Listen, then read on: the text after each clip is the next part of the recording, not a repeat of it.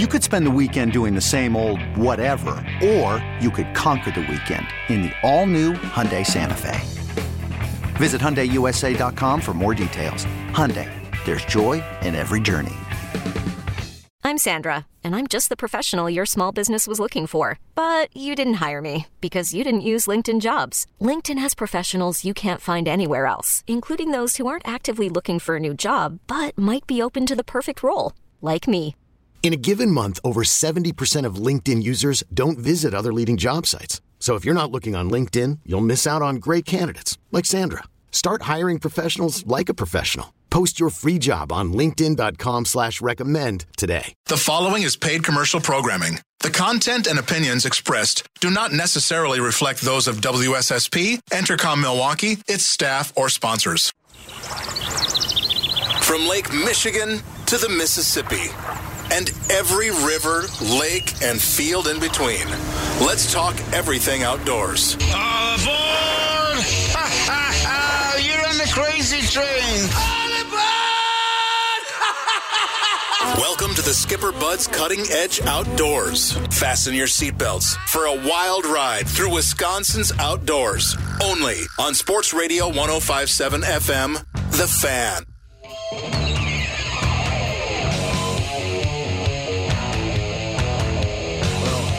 July 4th to all our friends out there listening.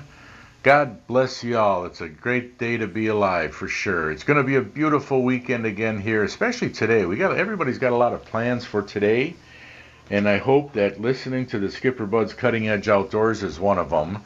Uh, we're on every Saturday morning from uh, 6 to 8 a.m. We are live. We are unrehearsed. Bushy's reading his computer. Uh, and I'm out here uh, doing whatever. Anyway, uh, if you want to be part of the show, give us a call at 414-799-1250. That's 799-1250. He's Dan Bush. I'm Tom Neubauer. Sam Schmitz is on the boards. And uh, good morning, fellas. Morning. Traffic is light and variable on the Edens. We do have one rollover on the expressway. Oh, that's hilarious. Oh, I thought you asked for the traffic update. Sorry. No, we need the time from Sam. You know, we should have Sam do a weather report, you know, like at the top of the hour every week. What do you Uh, I, I mean, it's not really what I was thinking when I was like going through college. It's like, yeah, let's go from a sports broadcaster to a weather reporter. But I think I can make the, I think I can make the Yeah. change if I need to. Think? Yeah. Well, Sam, I've been. Uh, I heard you yesterday. You and uh, Horvat were on together. Oh No yeah, bark. that was that was a Yeah. blast. Yeah, you, you you're pretty good. No, I Yeah. li- I really like working with uh, those two guys in the morning. Yep. yeah, I, Sam, I don't think you could be a weather forecaster anyway. You're not hot enough. What Wesley J Dangerfield's not hot enough? No, no. They, All right. they're looking for hot chicks, dude. Yeah. That's why, if you're a good looking girl, if I, you know what, if I had a daughter and she liked to talk and good at speech uh, and, uh, and she's good looking, I'd say go into broadcasting because you will for sure climb the corporate ladder. You know, it's all about looks. That's right. It's Yeah. very. It's a very shallow industry. even though that's discriminatory hiring practices, uh, that's the, they they all do it. They just never say it. Yeah, that's right. I agree. I agree. Um, you know, this week, Danny, I I, uh, I didn't have any publications to steal things out of. You know, or to borrow topics. Uh, no publications this week. So What do you mean, no publications? well, a lot of times, you know, I'll have uh, some magazines, you know, and then I'll and I'll go through them and I'll pick out good topics for us to talk about, you know, or interesting things that have happened, you know, whether it be in our state or around the country. And I didn't have any magazines this week, so we're, I'm really flying by the seat of my pants today. But Well, one thing you- we, sh- yeah, go ahead. you know what I did get for you What'd you uh, get? to help you if you do, you know, topic wise, is I did get you a copy of this year's regulations. It's right here. A little bit. well, thank you. Thank you. That'll come in real handy. Uh, but then again, you know what? I, I don't keep too many fish, so except for panfish mainly, you know, but uh, and an occasional pike. Uh, but one thing I think we should talk about is rivers. because you know a lot of people you know fish on rivers and river. I, me personally, Danny, I like fishing on rivers, even though I don't know them that well. Okay, but I like fishing on them because what's so darn interesting about a river is the different structure, the different ins, outs, bends, you know, different bottom contents and all that, flow rate. But the really interesting thing is that when you're fishing in a river, you're never quite sure what you're going to catch. You know, just about anything could bite your line that's in that river. And, uh, you know, well, you know, you take the Fox River that I used to fish a lot up by De Pere in Green Bay. Everything's living in that river. I used to fish the Rock River. As a matter of fact, somebody caught one of those Asian carp in the Fox River. I think it was an Asian, or maybe it was a grass carp, whatever. But the thing is, is that it, it's so interesting not to always know what's at the other end of the line when you have something bending the rod. It's it's just fun, you know. I enjoy it. Well, when you mention river fishing, um, back to when I was a young boy and my dad would take us on float trips down the St. Croix River and later the Namekagon River. And you're right, Tom, we caught everything, every species. It was amazing. Yeah, it, it's interesting. You know, you mentioned that St. Croix River. That's uh, that that's something that I will never forget about that river. Is uh, many years ago, I had a, a boat motor that had a 85 horsepower engine on the back, and a friend of mine and myself, we had just got done fishing the Balsam Lake Pro Bass Invitational. So on the way home, we decided, well, you know, this isn't far from the St. Croix. One of on to St. Croix. Let's give it a shot, you know, just for maybe three, four hours. So we go on to St. Croix and we figured, well, let's go upriver and then we'll work it down. Okay, so we're going about half throttle up the river, and half throttle with an 85 horses, you're clipping along pretty good. And in front of us, a ways, there's an island in the middle of the river. Now, we don't know which side to go on of this island. Do we go to the right? Do we go to the left? Well, on the left side of the island, there was uh, some boat docks. There were some boats parked and that. We figured, well, that must be the deep side because, well, that's where the boats are, right? Wrong. We went from eight feet of water to eight inches of water in the blink of an eye, and that lower unit looked like uh, looked like a J. You know, kind of bent like the letter J. Ah, yeah, we limped our way back with the electric motor. So I'll never forget the St. Croix River. Well, the St. Croix River, we used to, uh, like I said, do a float trip down it. And it's funny because back then, Dad, he wasn't really much of a fisherman. He loved doing it, but he was not a finesse fisherman. So every one of our rod and reels had a leader on it little Berkley leader, 20, 30 pound, or a sample yeah. leader with. And we, even if you were using a Rapala, uh, or a Mepps spinner or a spoon or a rubber frog, we'd, we'd, we'd use it with that leader, which obviously is not the thing to do. But those aggressive river fish, I mean, we had bass blowing up on the frogs, which of course we could never hook up on. Walleyes and pike on the Mepps and the rapalas and the spoons. I mean, you'd, and pike I, I, guess I mentioned those. So you could catch anything on a river, and those fish really seem to be aggressive. I don't know if fish in a river are more aggressive or not, if that's just nonsense, but they sure seem to be active. No, you know what? I think you're right. Now that you mention it, thinking about all the different rivers I've fished, is that yes, those fish. It seems like like if you're if there's something in the water, let's say a log or a rock or whatever, and your bait is coming by it, it seems like they come out and slam it and try to take it back. I mean, they seem like they hit hard, you know. So yeah, I, I have to agree. Yeah, the fish seem on the river seem more aggressive. Yeah, and uh, maybe it's because of the life that they're always fighting that current, you know.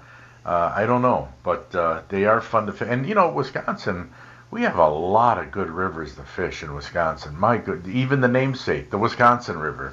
I mean, thousands upon thousands of people fish that every year for the walleyes and the white bass. But I bet you they're catching other fish too, you know, like sturgeon, paddlefish, you know, weird things like that, you know, that you really don't want on your line, but just happen to get on. I wonder, Tom, if fish in rivers if maybe they've got like a trout mentality where they, especially where there's, if they kind of sit in a current break and they're opportunistic. Whatever comes by, they're going to nail it right away. And maybe that's why they just tend to come flying out as soon as that Mepps goes by them. They just seem to be as aggressive as can be. Yeah, and you know, you mentioned the trout species. I, you know, years ago when I used to do a lot of, you know, more fly rotting then, and uh, used to do, you know, some trout fishing, and uh, the season used to open in uh, uh, January, but it was a catch and release, and you know, we'd actually be out there, you know, fly fishing in these rivers that, you know, don't don't freeze up. These creeks, they're free flowing water, and we'd be out there in January and February, you know, fishing for the for the trout. But I found that uh, with the flies, I never did that well with the flies. If I put on a very small, I think it's like a size zero Mepps, I do good on that. Or if I just use a split shot, a hook, and a worm, a small worm, and that seemed to always get them. I never, I never caught anything big out of rivers, and which most of the rivers I fished were like north of Madison in that area, and uh, never caught anything big. But you know, we did catch trout, you know, which was pretty cool, you know, especially doing it in the wintertime. And in the wintertime, it's much nicer because in the summer, when I did it in the summer, if you didn't have the uh, like Coleman's insect repellent, man, you just got eaten up because there were mosquitoes and all kinds of other bugs all around you. Summertime trout fishing in the streams, that's that's that's kind of tough because of all the bugs. Wintertime, beautiful.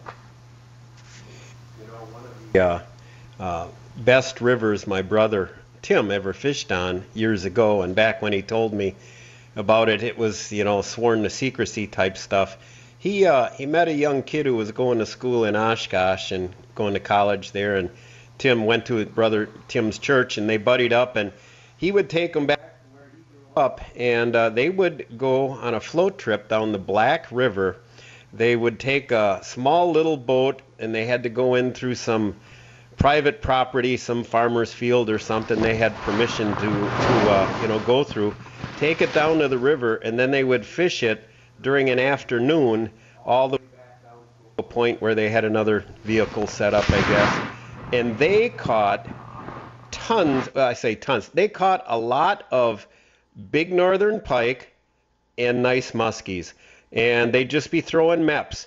And they, the fish, they didn't ever get anything, yeah, maybe some in the low 40s were the biggest they got. And then they'd get some pike in the high 30s but nobody fishes that stretch and it's like virgin territory. So each river bend that you go around and there's a new log or a new new rock or a new pool to throw to and uh, those fish would just come out of there and just hammer. And one of the best baits that they use is topwater they would just annihilate that and, and my brother said it's some of the most fun fishing he's ever done hmm.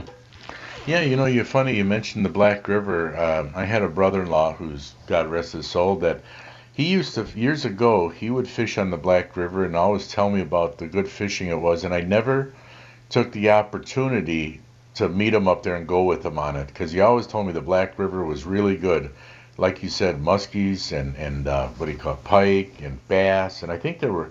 I'm not sure if he said walleyes or not, but he said it was a it was a real action type river and you know he never caught anything real big, but but he caught decent fish, you know, and he caught quite a few. It kept him interested, and I and I think that's what we all look for too when when we're fishing, whether it be a river or lake. We want to keep things interesting. That's why musky fishing can be so boring sometimes, because it it takes a while sometimes be, between seeing fish, you know. Uh, whereas if you're fishing for other species, you know, you're catching a few more here and there, you know, get a little bit more interested. Have, well, uh, Danny, I, I, got a question for you. Have you ever, when you've been casting for muskies, and it's been a long time, have you ever gotten like lazy where you're not really holding onto the rod as tight as you should be, maybe? Um, well, you know, being 500 pound deadlifter, Tom, I got that power grip where if I ever got lazy, a muskie's still not going to rip the rod out of my hands. But I have gotten lazy where I don't figure eight and or I do a half-hearted figure eight and you miss a fish because you're kind of going half baked on it. Yeah, yeah, yeah. That's true. So because in muskie fishing, if you've been casting for four, five, six hours, it tends to like, well, ho hum, you know, another one reeling in, and and then if that's when you get that follow up, that's when it's like, oh shoot, you know, there's a fish, you know, and if you didn't do the, the the good figure eight and whatever. Yeah, I know what you mean. But anyway, we got to go to a break right now, folks. Uh, we're uh, brought to you by uh, Bait Made Fish Attractants. We're on. Uh, not, we can catch us on two radio stations, 1250 AM and 1057 FM. The Fan. So uh, stay tuned for more. He's Dan. I'm Tom. Sam is going to answer your phone calls at 799-1250 if you got any. Stay tuned.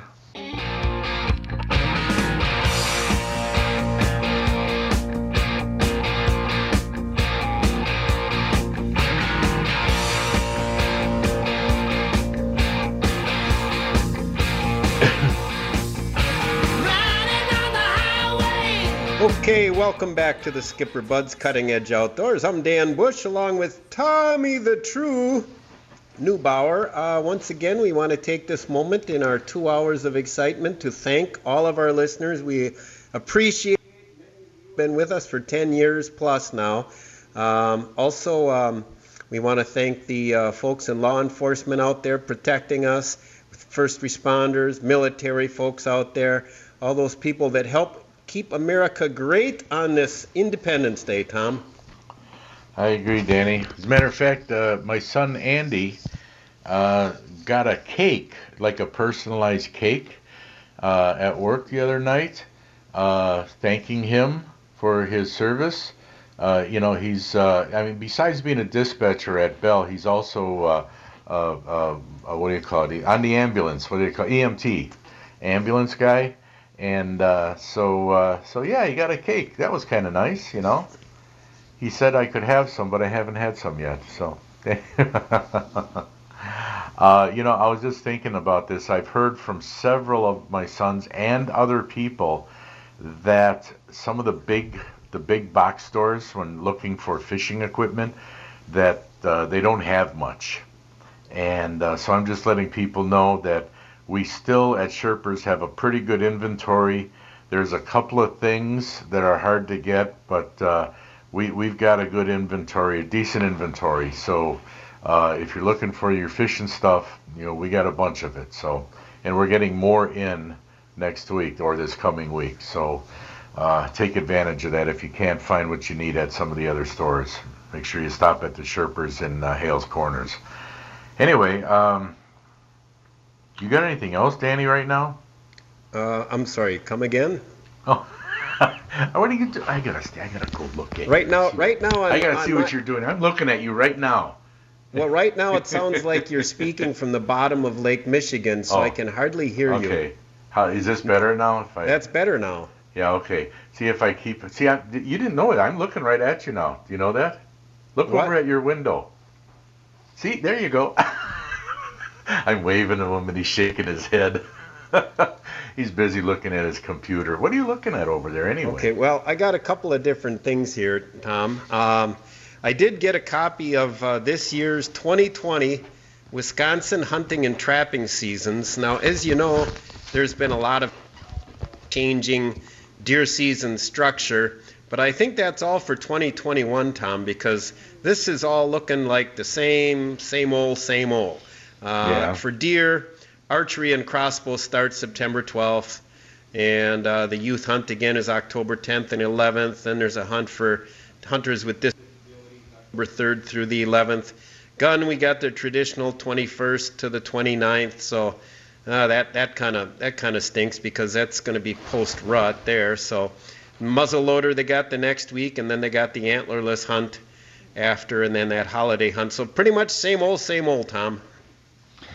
Um, but there were some changes in, in fishing in some of the lakes around us around here. Like uh, we had a listener inform us a few weeks back when I was giving the wrong information. So, but you know what? That's why we have very uh, informed listeners that uh, w- they're not afraid to correct us, or shall I say me, if we, or shall I say me, uh, if we're wrong, or if I'm wrong.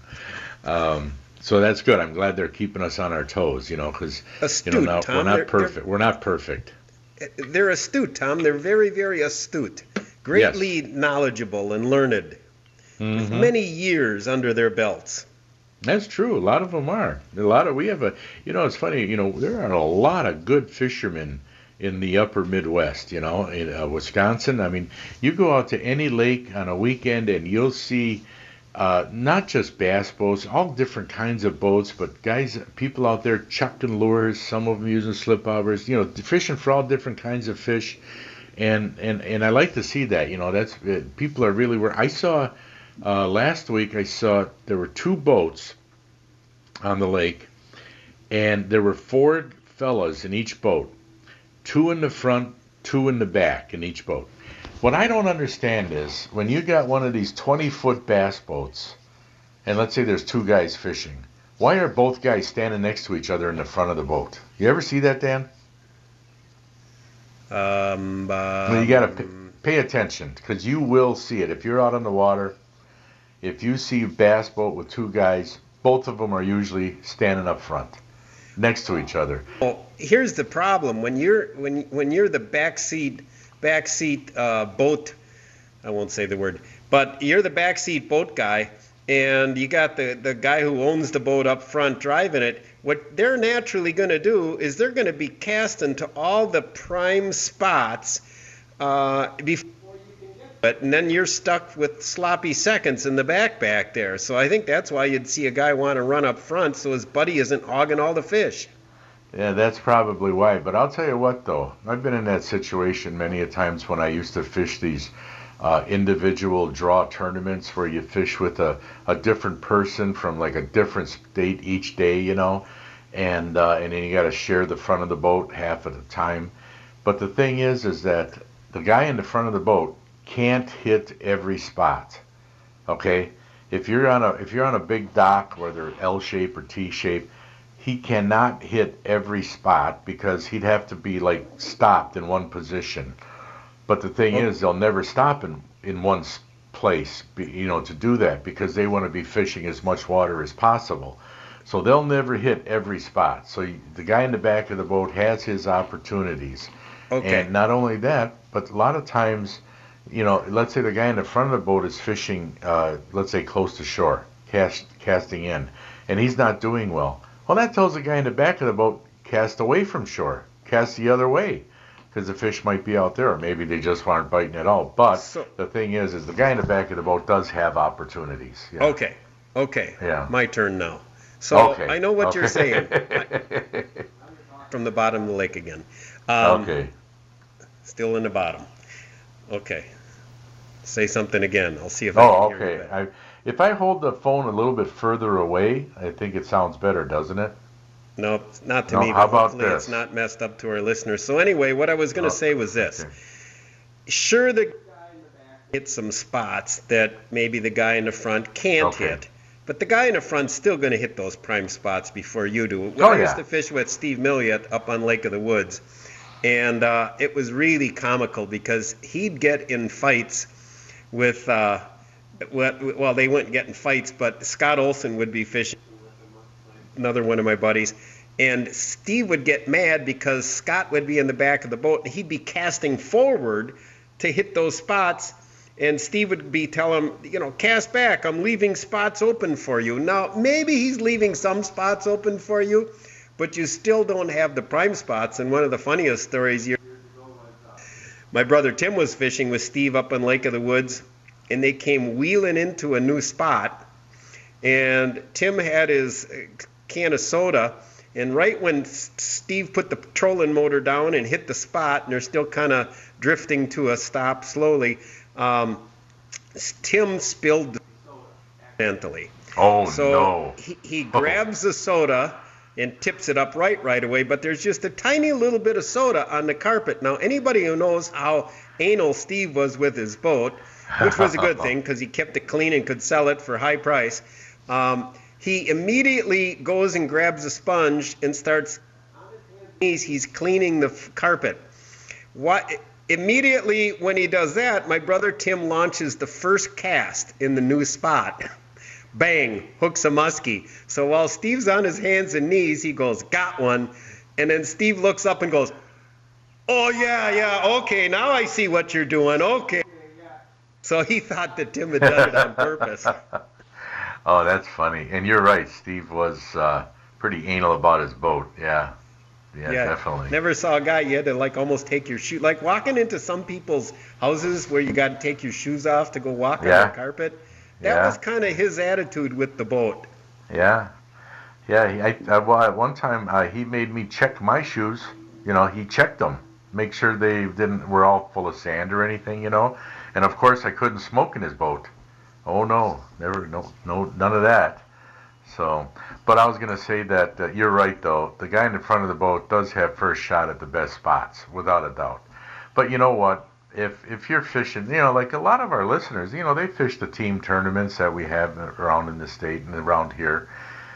You know, but you got to remember, it doesn't matter in a team tournament who catches the fish, as long as you have enough to win. You know, that that's the main part. You know, it. You know, some guys they feel. I mean, one time I was in a tournament on Big Cedar with a fella, and it was a team tournament, and I was in the front of the boat, and yeah, and I was getting lucky, and I was in the front taking the prime spots, and I caught the limit of fish. He didn't catch any. Well, it wasn't that it, all me. It was because I wasn't really giving him the opportunity, you know, to get in some of these good spots. But I figured it doesn't matter who catches them as long as you know we do well, and we did do well. And he felt guilty because he didn't put any fish in a boat. And I told him, don't feel guilty. It's a team event. I was taking all the good spots. You were checking all these other spots around just in case. I said, so it's no reason to feel guilty about anything like that. You know, definitely not. So, You know, one hey, thing you know what time it is, Dan? Yeah, I'm going to mention real quick though. Yeah. One thing you mentioned about casting out.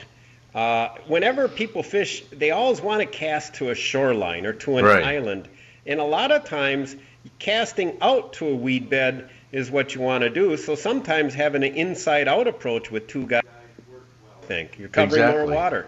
Exactly. And you know what's funny, Dan? How the people in the boat are always casting towards shore, and the people on shore are casting out into the lake. Everybody's going in opposite directions. Well, anyway, we well, got to go the to a guys break. on shore don't have much of a choice. Yeah, they don't have a choice. That's right, they don't. They want to turn around and cast to the gray squirrel and the oak behind them. yeah, that wouldn't work. All right, we got to go to a break, and coming up next is the gut report. So uh, stay tuned for that. And uh, well, we got more to come. So don't change that dial. You know, sit back, have a cup of coffee, relax, enjoy yourself on this Fourth of July weekend. You're gonna have a beautiful day for it. I hope you got your meals planned, and I got something planned for today. So, and I'm going to tell you about what I can put on it. So stay tuned for more. Come here, I'm gonna eat you! I'm bigger than you, I'm higher in the food chain! Get in my belly! The Gut Report is brought to you by Discount Liquor. Well, you know, folks, this week, actually today, I'm going to be making as part of our meal corn on the cob. I like corn on the cob. Who doesn't like corn on the cob, right? We all like it. And I like it the tr- traditional way with, you know, with butter, salt, and pepper. You know, yes, of course, I l- like it like that a lot. It's really good. But have you ever tried this? Now, I gave you this recipe years ago. I was looking for it this morning, but it's in another stack of recipes at home. But basically, it's mayonnaise, lime juice, grated parmesan, grated parmesan cheese, and optionally you can put in uh, chili powder. I'm telling you, you mix that up, put it on the corn, and eat it that with that. It, it's a totally different experience. Like I said, I still like the butter, but I also like this as well. So happy 4th of July to you, and if you're making corn today, give it a try. I think you'll like it. Guess what? It's Discount Liquor's 60th year in business. It's kind of like a birthday for them. No other liquor store has been local and original family owned for that many years. There's a reason they've been in business that long price, service, and selection. So go to discountliquorinc.com for weekly specials. Thanks.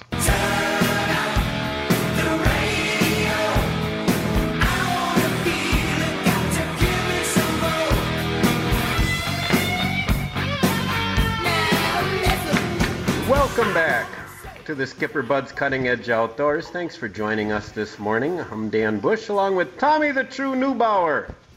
And uh, hopefully, Tom, they'll be trying your delicious, nutritious corn on the cob recipe. Was that a corn on the cob one you gave? Yes, yes. Now, I don't see the corn quite up and ready to go here in Wisconsin. Uh, oh, well, maybe not in Wisconsin, but the first the first corn that we receive here in Wisconsin is from Georgia. And then it starts move as the as it gets later in the season, it starts moving up its way, you know, uh, up the country.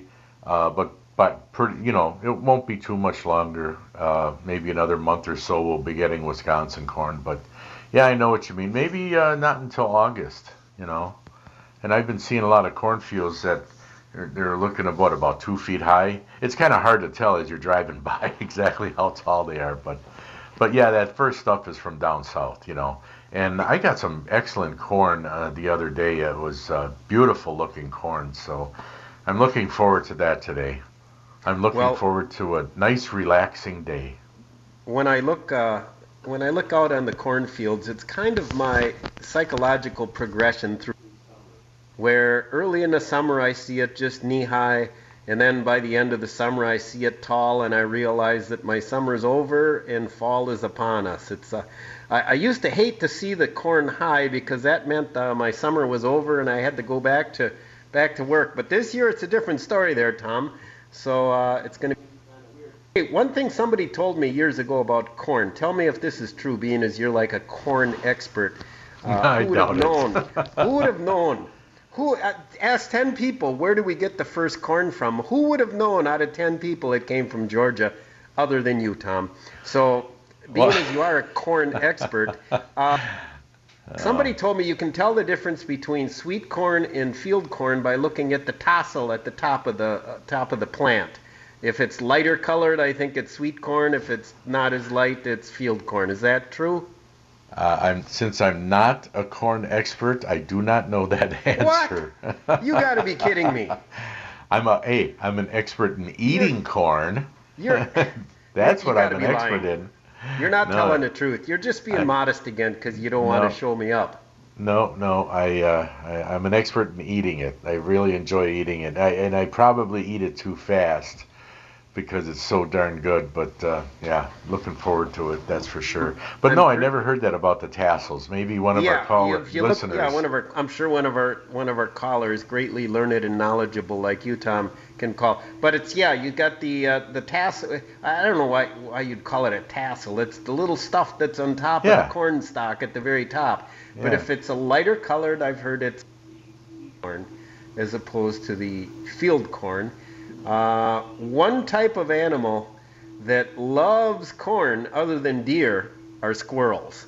And if you can find a, a- a field full of corn, and especially sweet corn, I've actually had squirrels that I'd find on top of the stalks of the corn. If it's still standing in a field on the edge of the woods, oh yeah. I'll be I'll be hunting quietly along a wood's edge, and all of a sudden there's no wind, but you see this corn of stock, well, it- cor- yeah, or stalk of corn swaying. Well, a two-pound fox squirrel Yeah. a- is really going to bend that son of a gun. yeah. But yeah.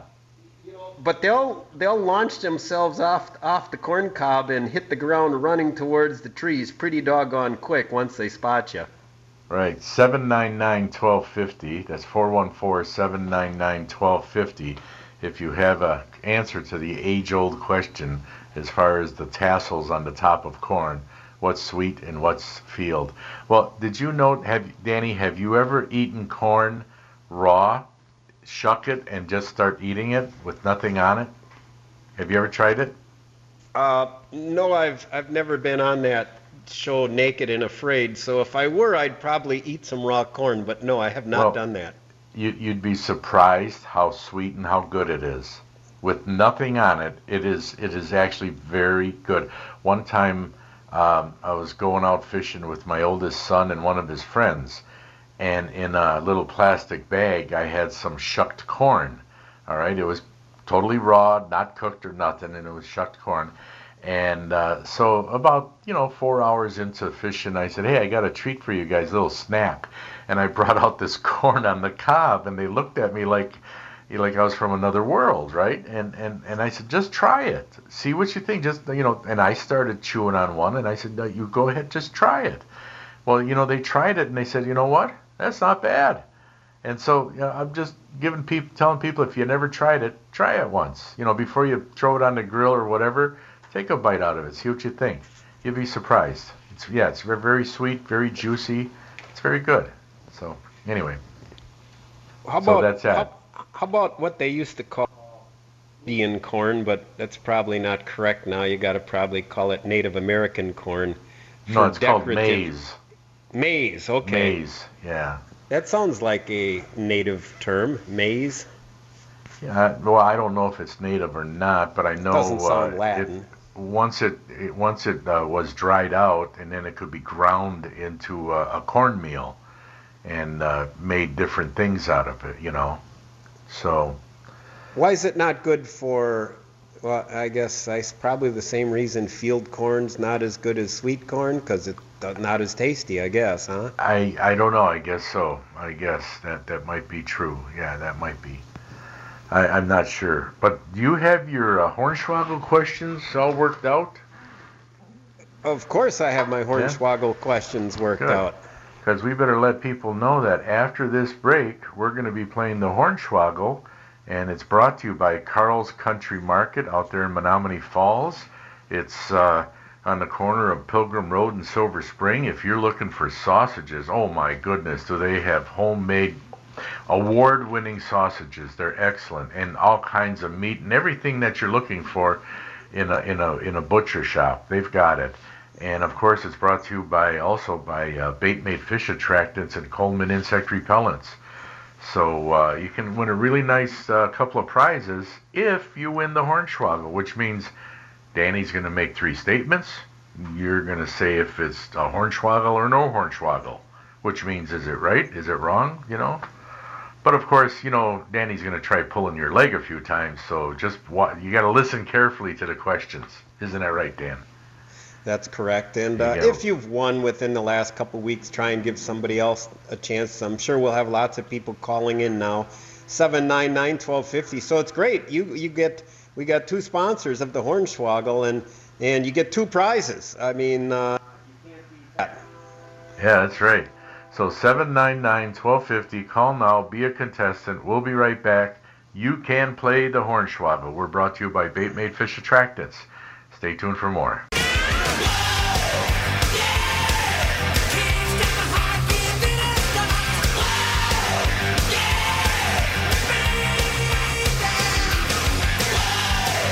Welcome back to the Skipper Buds Cutting Edge Outdoors. Thanks for joining us this beautiful 4th of July weekend. And right now we have the most awaited segment of our exciting two-hour show, Riding the Crazy Train here.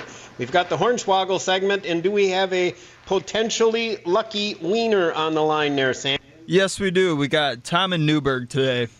Hey, Tom, how you doing? Good morning, Tom. Hello? Hello. There he is. There Okay. I am.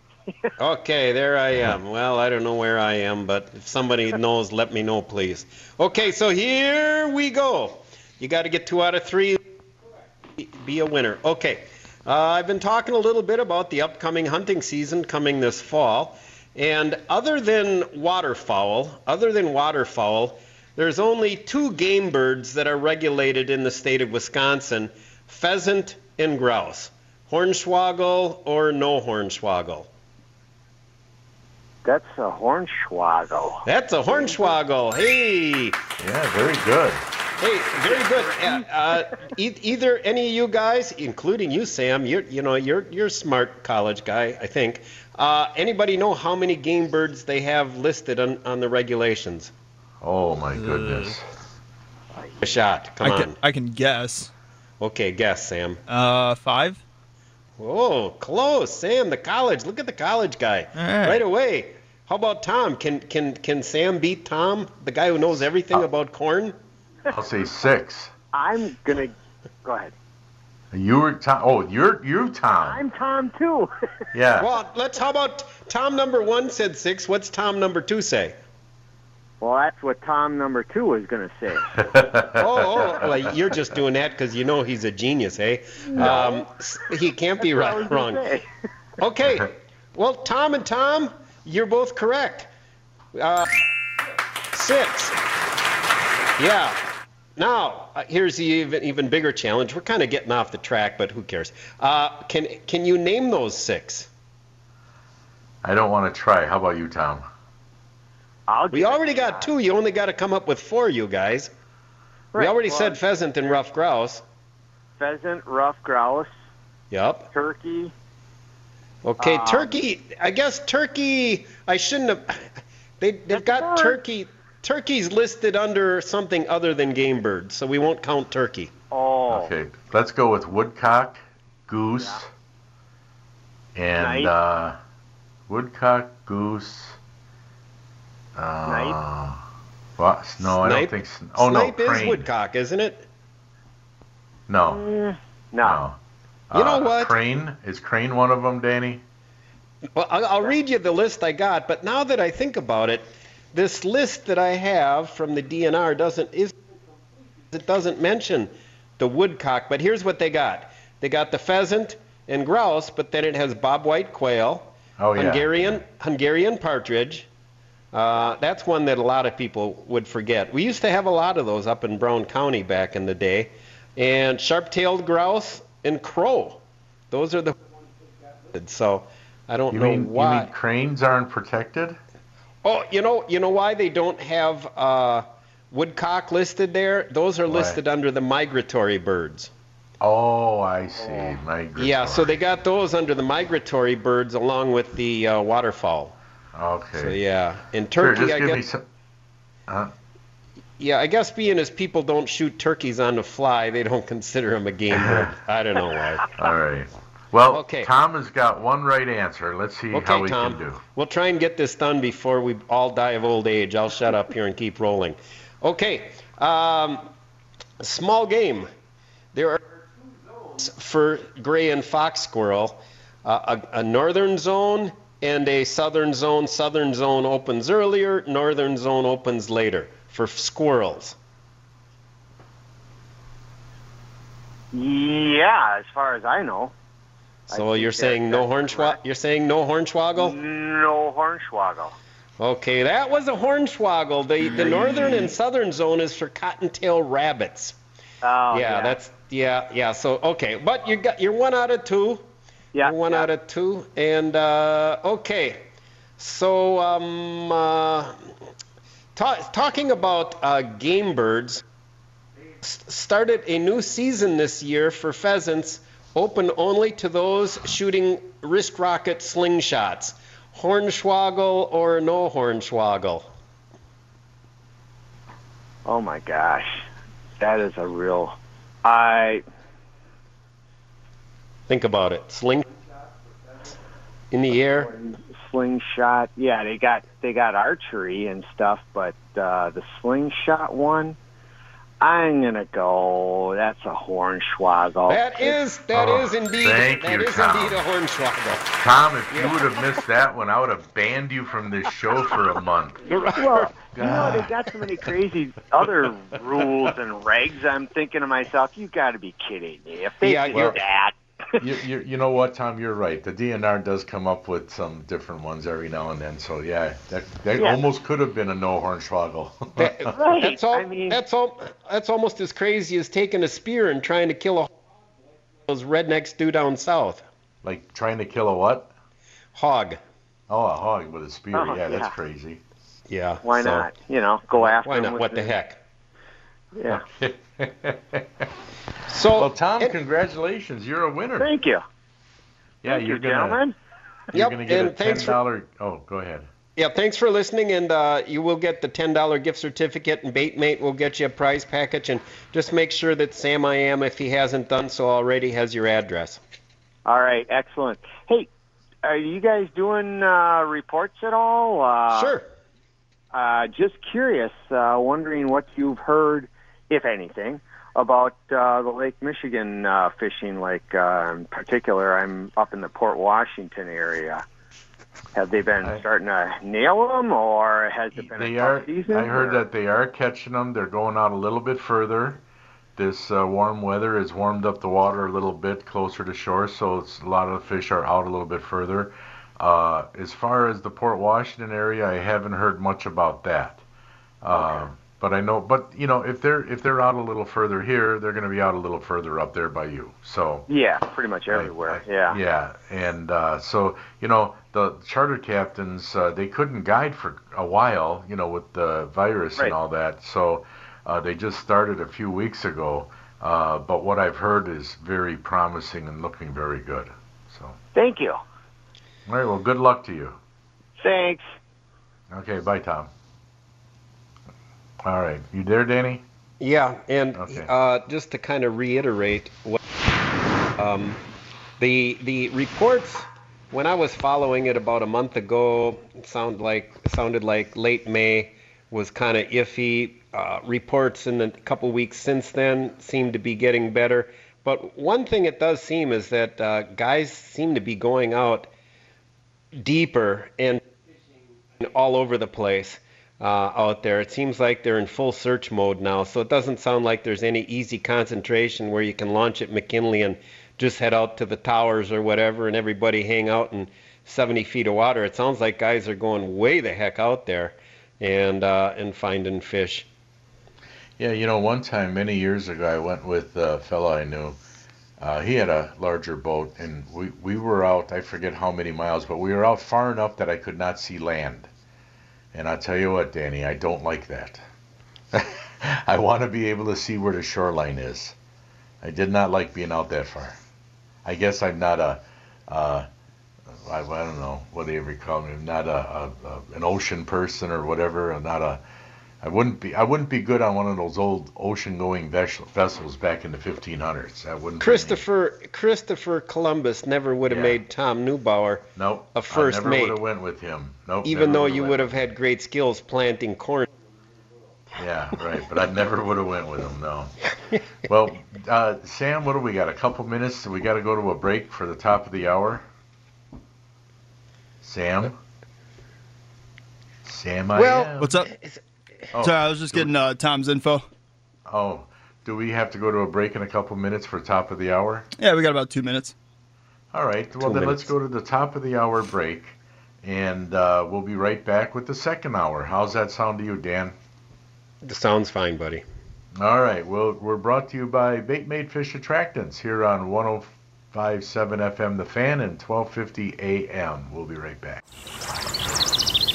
From Lake Michigan to the Mississippi and every river, lake, and field in between.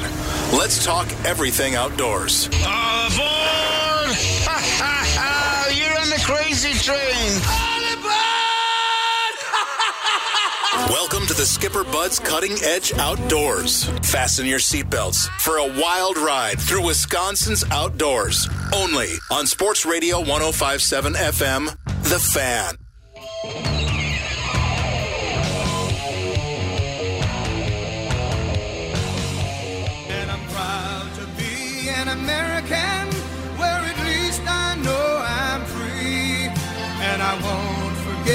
The men who died, who gave that right to me. And I gladly stand up next to you and defend her still today. Cause there ain't no doubt I love this land. God bless the USA. That's right, folks. Danny and I both are proud to be Americans, and I'm sure if you're listening to this show, so do you. What does July 4th mean to you? Well, it means a lot to me. You know, I think about many years ago we fought a foreign nation for our freedom, and I appreciate that freedom. Yes, this nation wasn't perfect, and yes, we are still working things out, but it's the best damn country in the world. We are free men and women with a Constitution and a Bill of Rights to guide us. Don't be part of the problem, be part of the solution. And if you don't like this country, and if you don't appreciate this country and what you have, then get the hell out. If you think you'll find someplace better, then go. And Godspeed.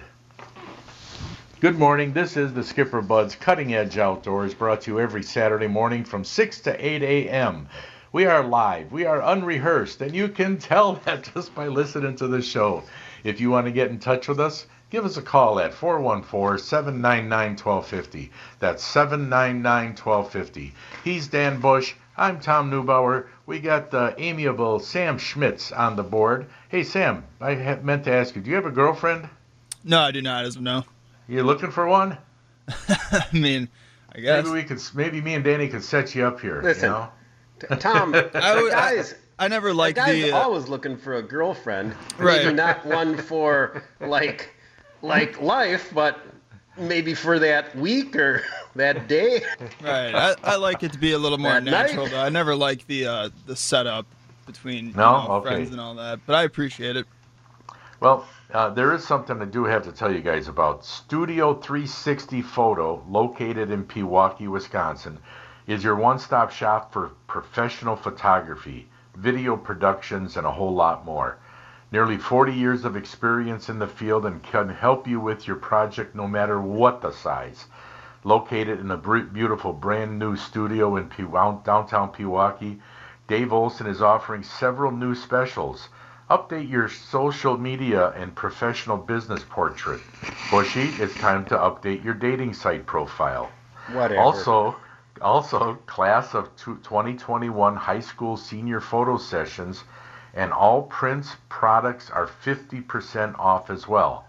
Give Dave Olson a call at 262-227-3354 or check out his website at studio360photo.net. And by the way, if you're looking to buy advertising on the Skipper Buds Cutting Edge Outdoors, I'm going to call Dave Olson too. He does that for us.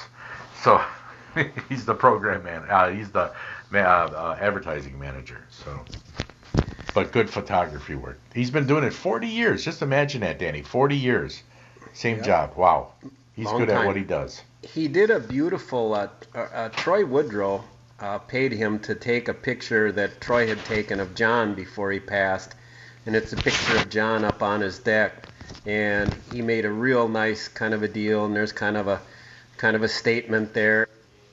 Give that to Loie, and I gave it to Loie yesterday, and she really likes it and is going to put it up. And and uh, John's friend Greg from from Minnesota, an old friend who worked with him at Pabst, he he called had me call Dave and ordered him one as well. So Dave does some very good work over there. So uh, again, uh, especially I mentioned somebody who just graduated from high school, college, whatever, and you want to kind of give them something nice, give Dave a call and he'll set them up with some beautiful uh, some beautiful artwork in their honor. Yeah, you also want to give them something nice. Give them a nice cob of corn. Yeah. That's always nice. Well, actually, Tom likes the corn better. Right now, we would like Tom. Tom, what I want you to do is leave a wheelbarrow sitting outside your house, Yeah. and and that'll be your corn drop off, and people can drop off the sweet corn for Tom. Oh, there you go. I know. I think I think somebody might steal my uh, wheelbarrow if I just leave it out there. I don't You want to take any chances. Knowing you, you probably got an old broken wheelbarrow with a flat tire that you can't just can't get rid of it because you don't want to buy a new one. So Hey, speaking of that, you know those, you know what a dolly is, a wheel dolly that you used to use to move refrigerators Yep, and stoves yep. and things like that. I've got one in the garage, and it has two flat tires. You know, I I was on a bike ride a while ago, and there was a house that had some stuff sitting out outside by the street, and they just had a little box that you'd honor box to put money in, and they had this beautiful, nice dolly with not without the flat tires up for sale for five bucks. Oh Um, wow! I'm sure if you went to buy one new at a hardware store, I don't know what they'd cost, but it sure would be a lot more than five bucks. But I didn't really have a need for a dolly at this moment or a place to put it. So Well, I don't, I don't, I haven't used it in so many years, and that's why I think the tires are flat. Because nowadays, you get a, a you move a refrigerator or a stove or anything like that, you you use straps that go two two guys, two straps goes underneath the the item, the appliance. You can take it anywhere. You don't need a dolly anymore. You ever see somebody deliver a refrigerator now? It's amazing. It's amazing. they use So, straps. No more dealers anymore. No more dollies. I mean, anymore. You don't need Yeah, them. but you know those straps. That can't. That's got to be a young. I think for an old guy, a dolly would be better. Well, I mean, if I they don't got know straps, like because they're still lifting something. It's not like Oh, it's yeah, a hydraulic strap or anything. yeah, it's all on your shoulders though, and uh, it's it's yeah, I see the, you see these guys do it, and yeah, they are young guys doing that. That's that's a young man's job. Give me a But dollar, it just looks so darn easy, you know. Oh yeah, they Uh, make it's all easy till somebody you know tries it and blows their back out. Hey, uh, I, I got some information there, uh, Tom. Uh, as far as I don't know if you know if our station 105 and 1250 WSSP has talked much about. Well, they probably have about the upcoming NFL season and what's going to happen there. But I got to notice, being as I'm a Green Bay Packer season ticket holder and I'm a very important VIP, I got uh, information from them. Now, of course, I had to send in my payment up front for the even though my friend always goes because I'm too lazy to drive up there, or friends, I should say. But it's they're talking about with the they're going to reduce the capacity, and it says with the significantly reduced capacity, should should fans be able to attend games, it says we unfortunately cannot guarantee that the general bowl and club seats will be able to reserve tickets, and they're also eliminating the green and gold package designations, um, as well as suspending the Brown County ticket drawing program. So they've given you an option, or they're going to give season ticket holders an option where you can opt in or opt out. If you opt out, either have your payment refunded or credited towards next year. If you opt in, you're going to be included in the process to somehow try and get the tickets. So I don't know what they're going to do, Tom. Are they just going to have half the amount of people in the stadium sitting every other seat, or what? It's it's really kind of a strange situation right now. That's what it sounds like. About every, actually up there, it would have to be every third or fourth seat. But I can, I can, I could see them doing that. Yeah, and and it might be won't even maybe won't even be half. Might be a third or a fourth. You know. Um, but yeah, this is God. This is such a strange year with this virus and that. The other know? thing, Tom, the other thing they did was they mailed me a Green Bay Packer face mask. I got it new in the wrapper, but they sent that out, and it's, it's, it's, it's, man, maybe I can get Brett Favre to autograph it for me. Just leave Yeah. it new in the package, and 50 years from now, maybe it'll be worth something. But they're obvious people once they do go back, being as everybody loves wearing Packer attire to a Packer game, they're obviously pushing the old face mask, mask thing if they're sending out, you know, free face masks to 80,000 people. Well, I, I heard on the radio on 12:50 a.m. the other day on I think it was on the Bart Winkler show or Bill Michaels show Yeah. that or the Big Show is one of those shows uh, that they are going to require face masks. Yeah, it is required. to- It, Oh, that's why they there you did go, send those Sam. out. So you, you know, if you do, if they end up allowing people at Lambeau, you will have to wear those. And and what happens, Sam, if you don't wear them? Let's They say you got let them pulled down to your chin. Well, that's no, a let's good say you got question. them. Let's say you're wearing them when you get in, but then once you're sitting down, they pull it down. You pull it down to your chin. Are they going to come and like throw you out? I think if you, well, I mean, first of all, props to the Packers for actually acknowledging this stuff. They're the first team in the NFL to actually like set precautions if fans like are allowed in the stadium. Oh, okay. Um, but I, man, it's a tricky topic because I think you'd be okay if you're just staying in your seat. But I think once you get up and you start walking in the atrium and all that, then I think you you would have to put it on. Just from Yeah, my otherwise, thought. otherwise the Gestapo will come about- and throw you out. Well, how about like how do you drink your beer? You have to pull it down to sip your beer, and a lot of guys That's like to right. drink a lot of beer there. And how about the poor vendor, the guy who goes up and down and goes, "Cold beer here, cold beer here." Okay, now he's gonna be, "Oh here, here, oh here, here," because he's got a face mask on. Yeah, and can you imagine the cheering is going to be all muffled? You know, Well- muffled cheering. All I got to say is this: uh, if if sporting events turn into nothing but a bunch of political protests, you can count on me not being there or watching on Sunday, and I'll be out hunting or fishing instead. Amen to that, brother. I was just That's talking about that the other day. Yep, if they start with all this political baloney, that's it. I won't watch another game. As a matter of fact, I'm even thinking of writing Roger Goodell a letter telling him what an idiot he is and he's not worth $40 million a year. Hell, I'll do the job for half the price. Yeah, that guy makes what eight mil? I don't know how many million. No, He's married he, he makes over forty hot-looking million a chick, year. Too. Yeah, Man, oh, he makes over forty million a year. Plus, he's got a free office. He's got free travel, his own private jet to use, the use of. Yeah, give me a break. And what does the guy do? He, I don't. That guy's a knob. Well, So, the uh, only do you feel the same way, Sam? Well, he could be worse. He could be the baseball commissioner, Rob Manfred. That guy's I been think- dragging the sport through the mud. Yeah, I think uh, I think they're in the same uh, they're they're in the same club. You know, you know, they're in the same club. How does a guy get to be a? It, you have to be like some lawyer to begin with, and then somehow schmooze with a bunch of owners, and then you just position yourself to get voted in uh, being a, a commissioner, and all you do is sit on your arse and make you know multi millions a year. I. I mean, Um, that's almost like becoming a U.S. congressman. We do have just to- get in there and make a bunch of money for nothing. We do have to acknowledge at the end of April, he did give up his $40 million salary for this year Oh, he did because Oh, of everything that's been happening with the Okay. pandemic. And how many years has he been commissioner? Oh, what do you good- think, Sam? Uh, well, he's been commissioner damn near my whole life. I, I would have to look it So- up, but I would so probably would- say 10 plus years at least. Okay, 10, 10 years wasn't at it- 40 million a year, that's 400 million dollars he's made. So I think he can give up one season, right?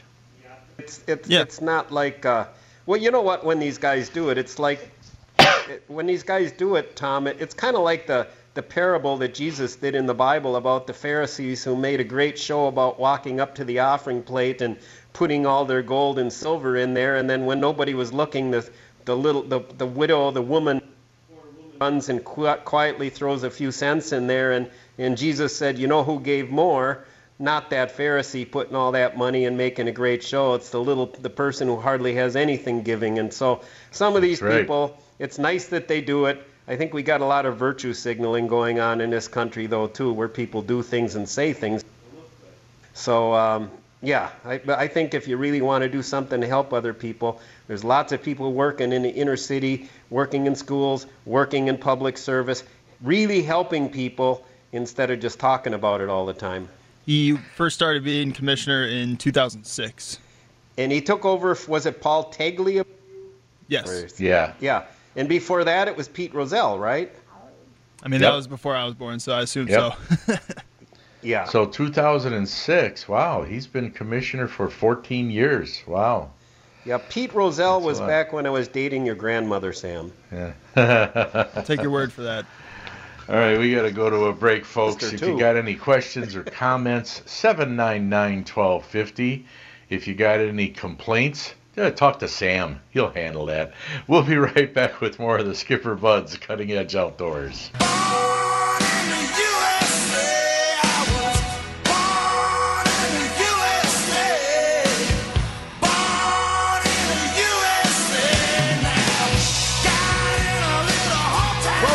Back to to the Skipper Buds Cutting Edge Outdoors. We are pre- mate fish attractant, Coleman insect repellents, and Tom. So far this year, I haven't had many problems with the old mosquitoes. I haven't I haven't had to use any repellent. I don't know how it's going in your yard. I haven't seen one by me at all. Yeah, Not a one. uh, just amazing.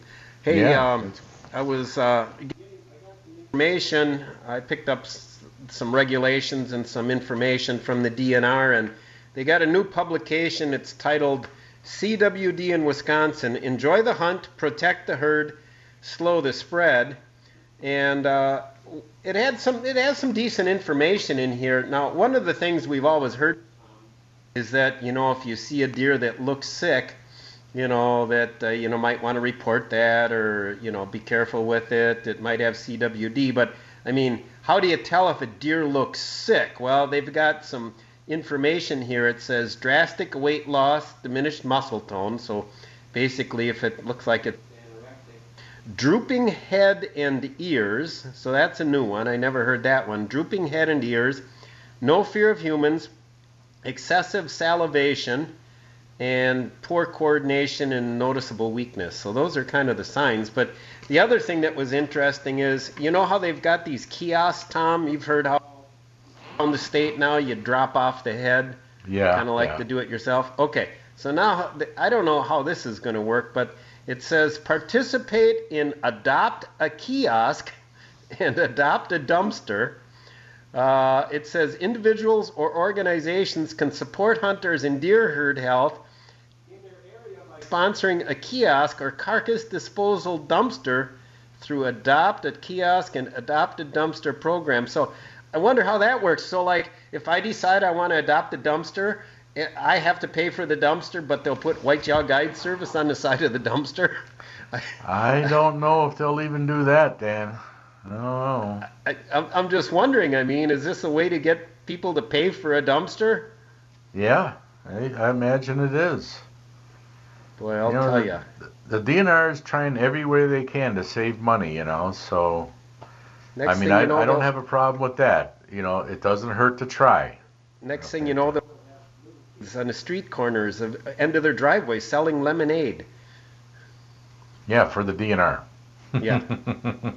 well, DNR like I said, you know, it so- does it does cost a lot of money. The DNR does cost a lot of money, and uh, so of course, you know, they're trying to make it up wherever they can here and there, and so you know, I mean, if the if the if it works, great. If it doesn't, well, at least they tried, you know. So Right. that's okay. Well, I guess I don't you know, talk's cheap. It takes money to buy whiskey, son. So I guess they got to get some money one way. Hey, um, did you go fishing with your sons last weekend?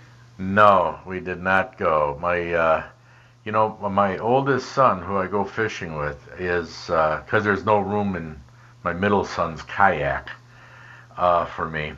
Uh, my oldest son, uh, he uh, got hired as Wauwatosa West's uh, varsity high school basketball coach. So he's they're going through a lot of stuff right now with the team and whatever. So I I won't be uh, going with him for maybe about another month, but I'm going to be going with somebody else. So, but yeah, so congrats to to Chris as the Wauwatosa West High School varsity basketball coach. So I'll give a fishing report, Tom. I've I haven't been out a lot, and uh, but I did mention last week that uh, there were a lot of uh, fish suspended in deep water on the west side of Pewaukee, and guys were trolling. Uh, I did go out this week, and I got good news and I got bad news in my one day of my bad news. Sure. The bad news is we didn't boat any muskies.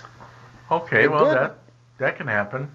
Yeah, yeah. The good news is we caught three northern pike. Now, one was just your run of the mill little dinker, but like the other two pike, with no exaggeration, when I put not you know stretching them with a tape measure or just guesstimating and saying, oh yeah, I was a 40 incher. Uh, I measured one at 36 inches and the other at 35. And I'll tell you what, they both hit like a ton of bricks and fought like crazy.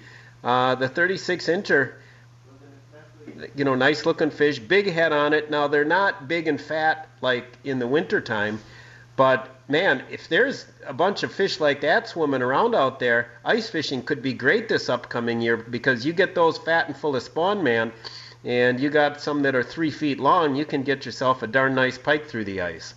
Yeah, well, I'm I'm thinking now that you're telling me this, I'm thinking of uh, maybe coming out to Pewaukee and just driving around in circles, you know, with a crankbait out or whatever, and hope to luck into one of those big ones. Yeah, that would be nice. Yep, basically, um, I was trolling at about, oh, I don't know, 16, 17 feet, 20 feet plus of water. And they're suspended out there. There's a tons of scho- uh, tons of school of bait fish. Now, we did hook and lose one nice muskie. Uh, the reason I know it was a nice muskie is when it hit, it immediately went to the top of the water and started wallowing on top. Whoosh, whoosh, whoosh funny. There was a guy with his kid and his wife in a ski boat, and they all of a sudden jumped up and looked, you know, because they saw the things, you know, on top of the water. But you know, a lot of people think it's cool when they see a muskie or a fish jumping or you know doing that surface stuff. Maybe it looks cool, but it ain't cool because you lose them. When they're thrashing around on top, throwing their head around, I would rather keep them down deep, slugging it out, than up on top. So we lost that one.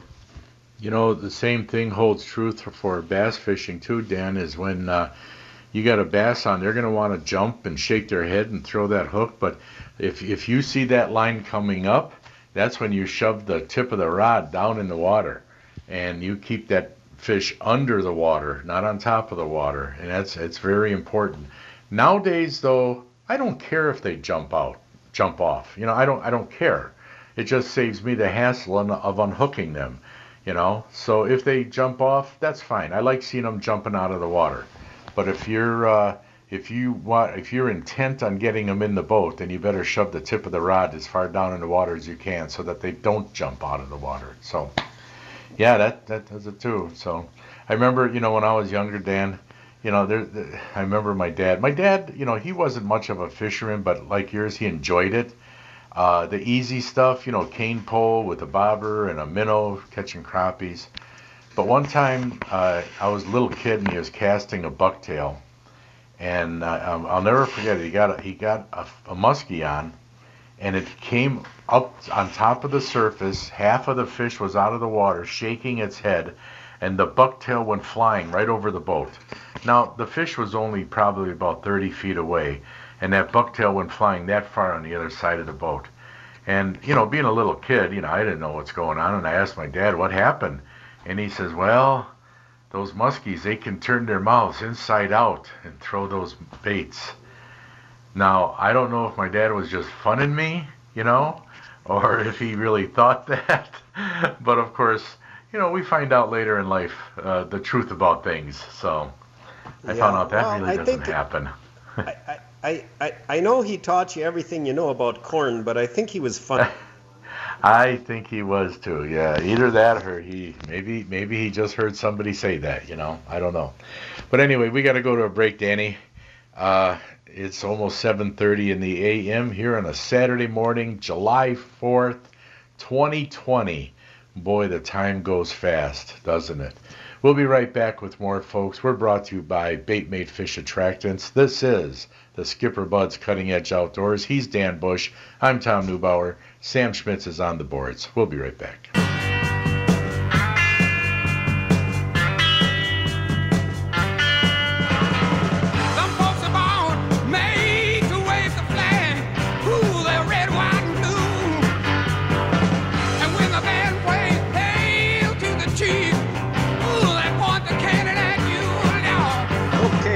Welcome back to the Skipper Buds Cutting Edge Outdoors. Hey, happy 4th of July.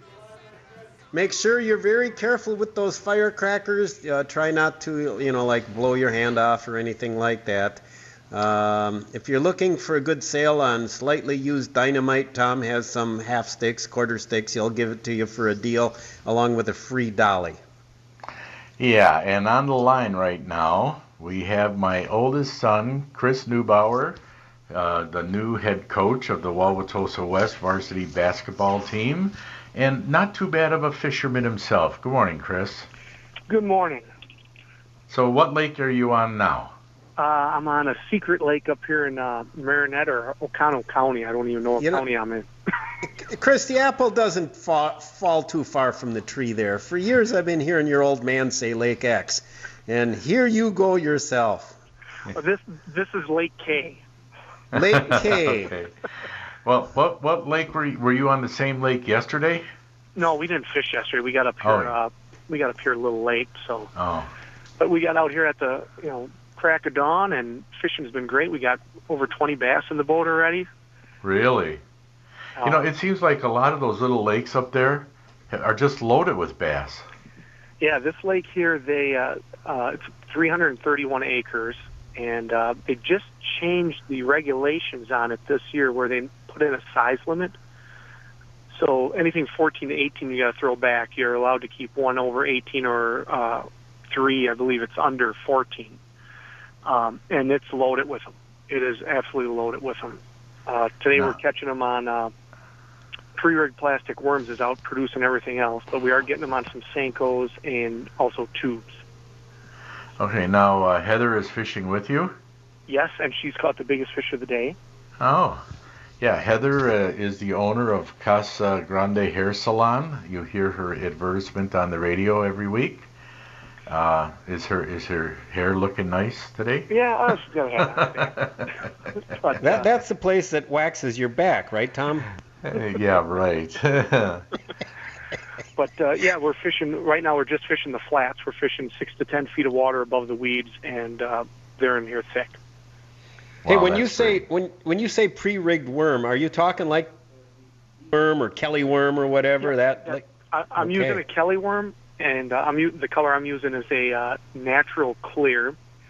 And uh, I put a, a purple a purple the worm on her rod to start, and then I s- she didn't didn't catch any. So then I switched it to a pumpkin the worm, and now she's been catching them. So I don't know if, if colors making a difference. The brown one. well, that has always been your favorite color, that pumpkin with the chartreuse tail. Yep. Yeah. So and then the the the uh, Senko that we're using is watermelon red with the or watermelon with the red fleck.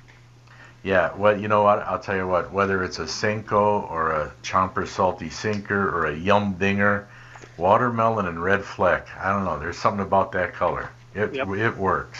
And the and the tube that we were getting them on was uh, a smoke with red fleck in them. That's another good one. Yep.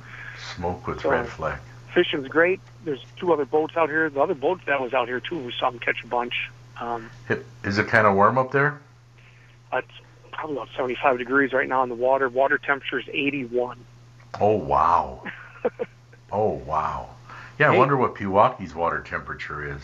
Uh, actually, Tom, uh, a couple days ago when I was out there, by the time I quit, it had, it had bumped up to the 80, 80 degree surface temp there. Okay.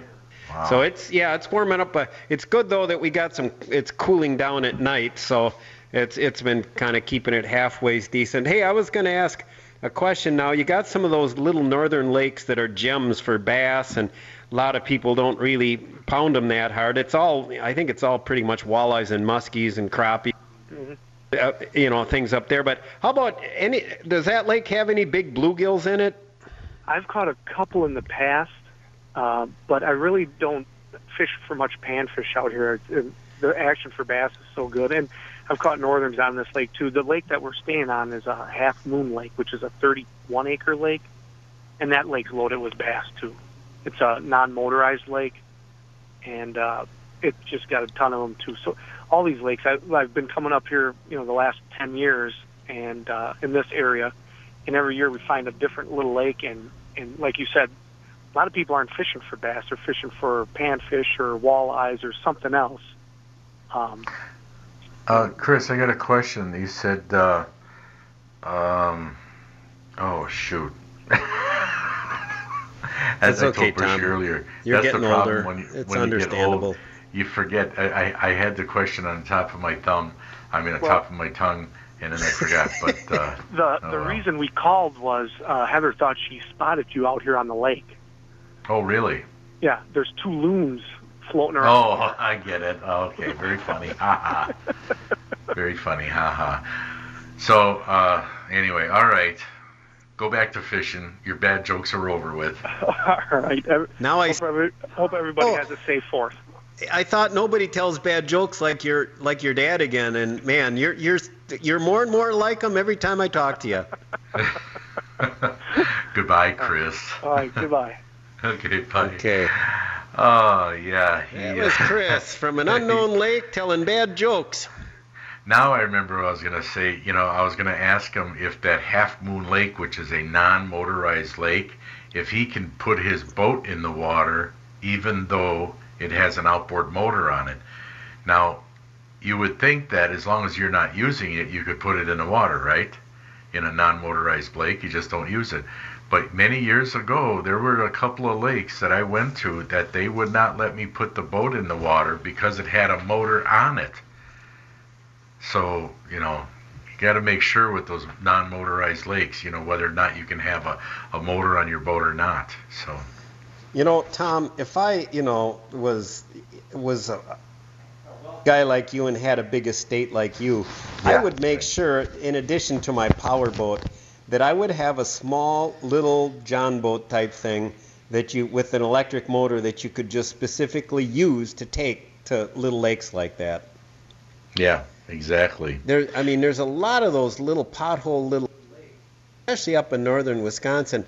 You know, I, I, you know what I used to love as a kid, Tom, is going to one of those little lakes and there'd be, you know, big, li- you know, lily pads all over the place. Yeah. And I would just envision giant bass under those lily pads as I worked my snag-proof and also also fish-proof plastic frog over. Yeah. Oh, you know what I was gonna say? The snake. You know, a lot of those baits, the hard baits. You know, the snag-proof frog, the Bill Plummer frog, and whatever. You know, like you said before, you get a lot of blow-ups, but you don't hook up a lot of fish. When I was younger, one of the better things that I found for hooking up f- bass, and I'm surprised I don't use it anymore. It's it's like a no-brainer. Uh, you remember the pork frogs that Uncle Josh used to make, right? Yep, yep. Okay. Now, if you take a weedless hook and hook that pork frog onto a weedless hook and throw that into the lily pads, first of all, you're not going to get hung up, and your hookups are like 70, 80% because you just got a big old hook in front of it, you know? So, I mean, and, and it's something, you know, it's funny that, and, and you know, they don't make the, the, the pork frogs anymore because uh, the plastics have taken over that and uh, but it's you know I, I'm surprised I stopped using it because that was such an easy lure to use and the hookups were good. But then we start going into new things improve things you know. As a matter of fact you throw a tube in, in the in the lily pads a weedless tube or a weedless plastic worm that's very effective you know very effective. So you know it's something I should have kept Well, using because it does work. uh, uh, Didn't they jiggin pig? Wasn't that what they what they what Well, they called the, that? yeah, well, no, because the the pig, of course, was the pork frog, but the jig would be a jig with a rubber skirt. That would be the jig and pig part, uh, a jig with a rubber skirt, and it could be uh, like uh, it could be a quarter ounce, uh, you know, half ounce, three quarter ounce, you know, jig with a skirt, and then the pig turned into a plastic crawfish basically instead of pork. But what I was using was just a weedless hook with no weight, and that pork frog, and that that was all I needed, all I needed, you know, and it, and it worked eh, great. And like I said, I don't know why, but sometimes we just get away from using things that work. You know, we start using other things that work. So anyway, but we got to go to a break, Danny. Uh, we got one more segment left. And uh, 799-1250 is the phone number if you got any questions or comments. You got a fishing report. Also, now you can email us. It's just that not live. Uh, I promise we get to your emails during the week. And then if it's uh, something that's really good, we save it and talk about it on the show the following week. But you can email us at ceoguys at yahoo.com. Oh, and by the way, you know that uh, recipe I gave earlier, Dan, about the mayonnaise and the lime juice and the parmesan on the on the corn on the cobs. Yep. Well, I forgot to tell people that if if you got a, a recipe similar to that or something different that you put on corn on the cob other than just butter and salt, please email it to me. I'd love to try it. Just email it to me at ceoguys at yahoo.com. I like trying all those new and various things. So just wanted to bring that up. We're, we're brought to you by Baitmate Fish Attractants. He's Dan Bush. I'm Tom Neubauer. Sam Schmitz is on the board doing a great job as usual. And we'll be right back right here on 1057 FM, The Fan.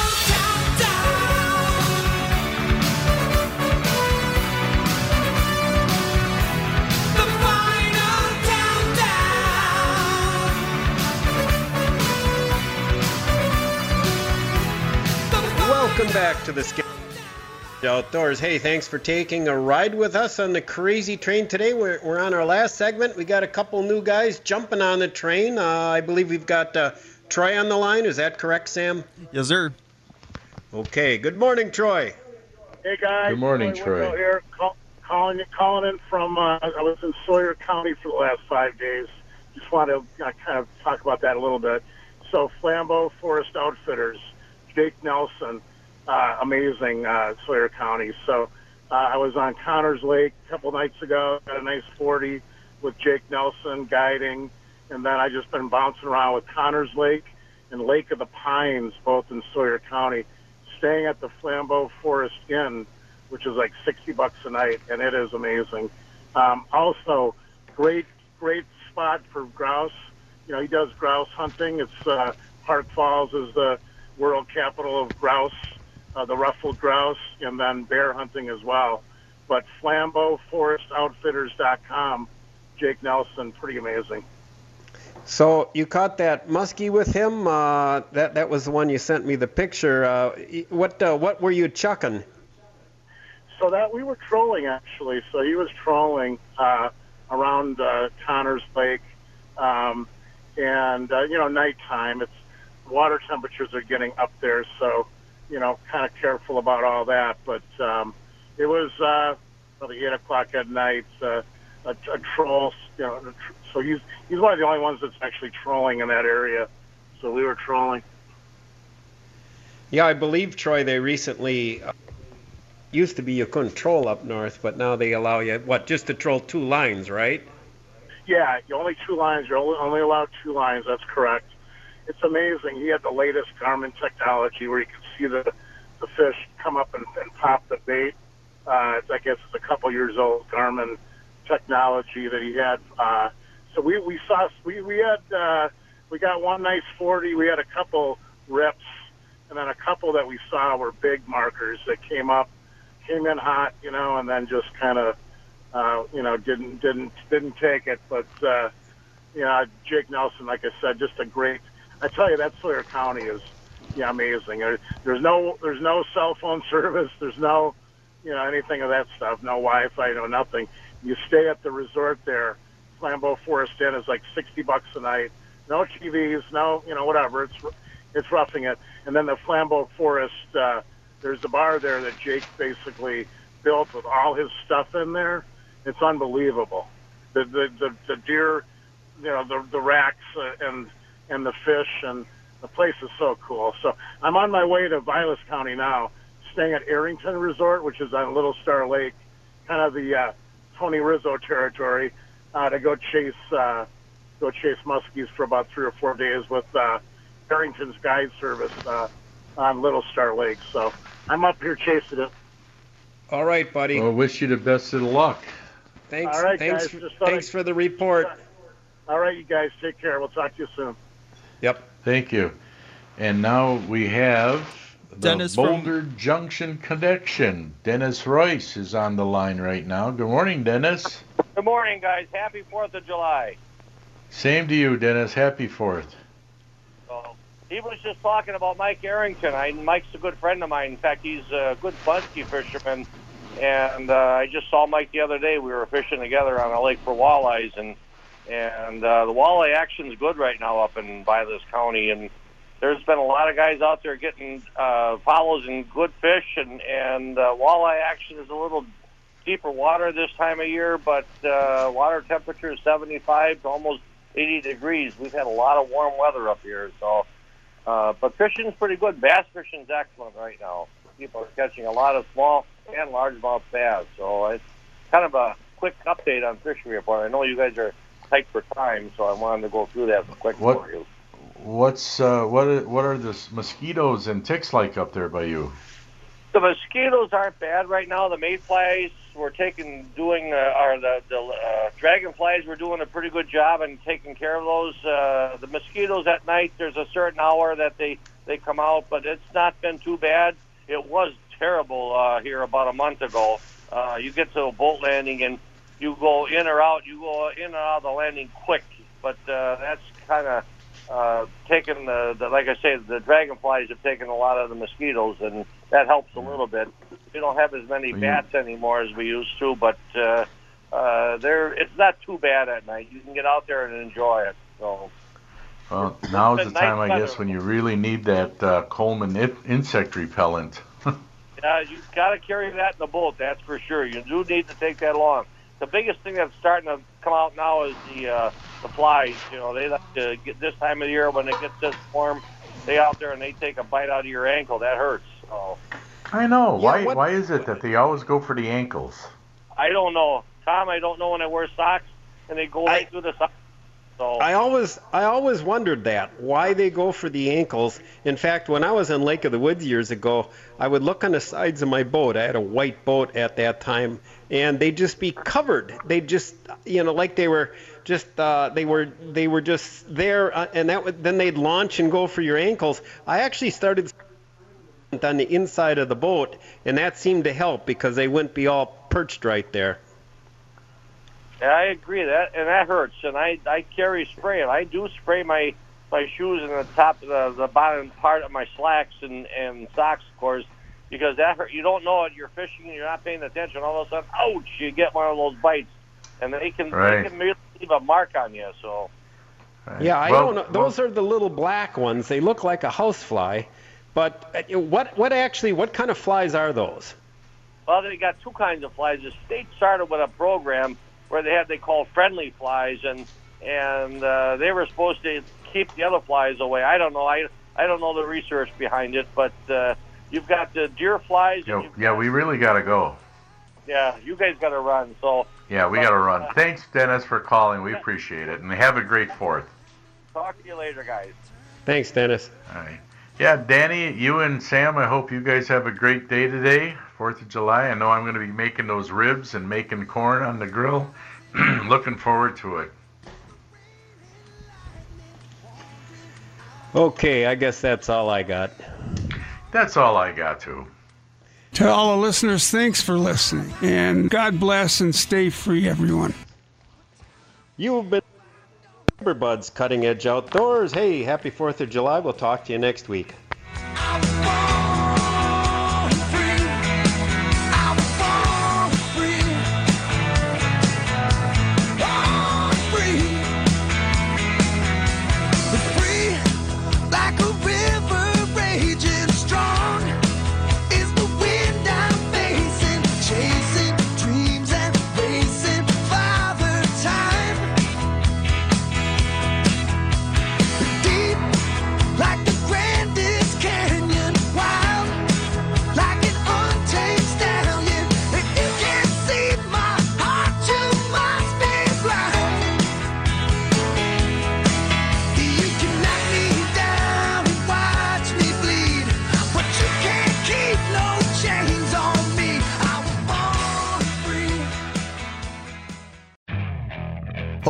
Picture this. It's Friday afternoon when a thought hits you. I can spend another weekend doing the same old whatever, or I can hop into my all new Hyundai Santa Fe and hit the road. With available HTRAC, all wheel drive, and three row seating, my whole family can head deep into the wild.